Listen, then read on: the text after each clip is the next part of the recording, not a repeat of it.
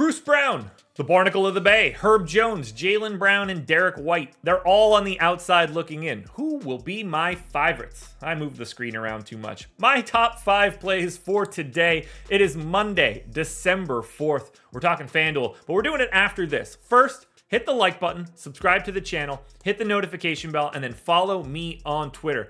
But then the big one, sign up at Stokastic or at OddsShopper. Links in the description. You trying to go ultra crazy in DFS, pick up our Sims package. Nothing will make you better in this industry. If you don't have that kind of money, and I totally understand, grab the lineup generator. Think of it like Sims Ultra Ultralight. You're going to start off making better lineups than you ever have before. Maybe you just want to be on the sports betting side. Shop lines at different books. Take a market-based approach to beating them. Or more, maybe you're on the pick'em side, the, the PrizePicks, the underdogs of the world. You can get to all of that stuff via the links in the description of this video. First up is Buddy Hield, shooting guard, small forward eligible, 5,700, projected for 28. The goal is 31. He's in the winning lineup 46% of the time. Great flexibility here for Hield, shooting guard and small forward. Starting, playing big ish minutes for the Pacers at least. I went 29.95 fantasy points per minute. Terrible matchup here against Boston. Pace down, and I shouldn't have to explain that the Celtics defense is good. 15 and a half points, five boards, two and a half assists, and a stock for Hield. What we're really looking at here is a guy that can play shooting guard and small forward. And on a two game slate, even just that amount of flexibility is helpful.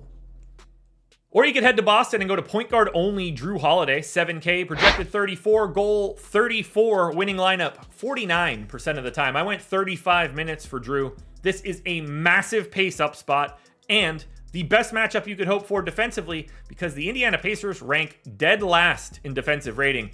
16 points for Jrue, 7 boards, 5 assists, almost 2 stocks. The only thing slowing Jrue down, and let's say slowing down is not a lot of slowdown. He's still fourth. He's only point guard eligible. That hurts on a two gamer. Because someone like Jayson Tatum is small forward, power forward eligible. 10,300, projected for 51. You probably don't even need that much. Winning lineup 50% of the time. I went 38 minutes here for Tatum, 1.35 fantasy points per minute. Incredible matchup. 31 real points, nine and a half boards, four and a half assists, and two stocks. He's going to fill up the stat sheet, and you could lock him into either forward position. If I have to pay up today, I am very happy to do it with Tatum. I also really like the flexibility that Kevin Huerter brings you. Shooting guard, small forward, 5K, projected for 25, the goal 29. He's in the winning lineup 58% of the time. I think this price and positionality really helps Huerter here. I went 29 minutes. He's going to be in that 0.85 to 0.9 fantasy points per minute range. It's mostly scoring, but 14 points, 4 boards, 3 assists isn't crazy. One stock. You just get a lot of flexibility. This is no different than rostering Buddy Hield you can move these guys around in a much better way because for shooting guard and small forward, you're really cross pollinating a bit. And you need that extra flexibility on FanDuel where you have to roster, no matter what, four dudes in that positional range. That's what's making Kevin Huerter climb, and that's what's making his teammates show up at number one.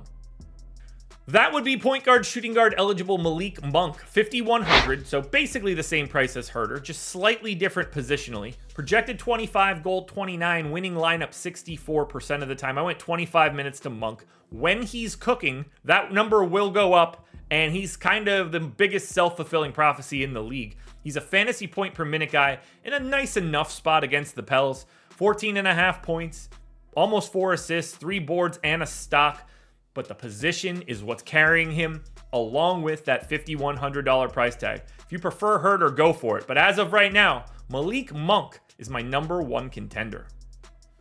Alrighty, folks, that will do it. Those are my NBA DFS contenders on FanDuel for Monday, December 4th. There's a DraftKings version around here somewhere, so check it out. Good luck tonight, everybody. Win some money. We are back again tomorrow morning for another edition of the Contenders.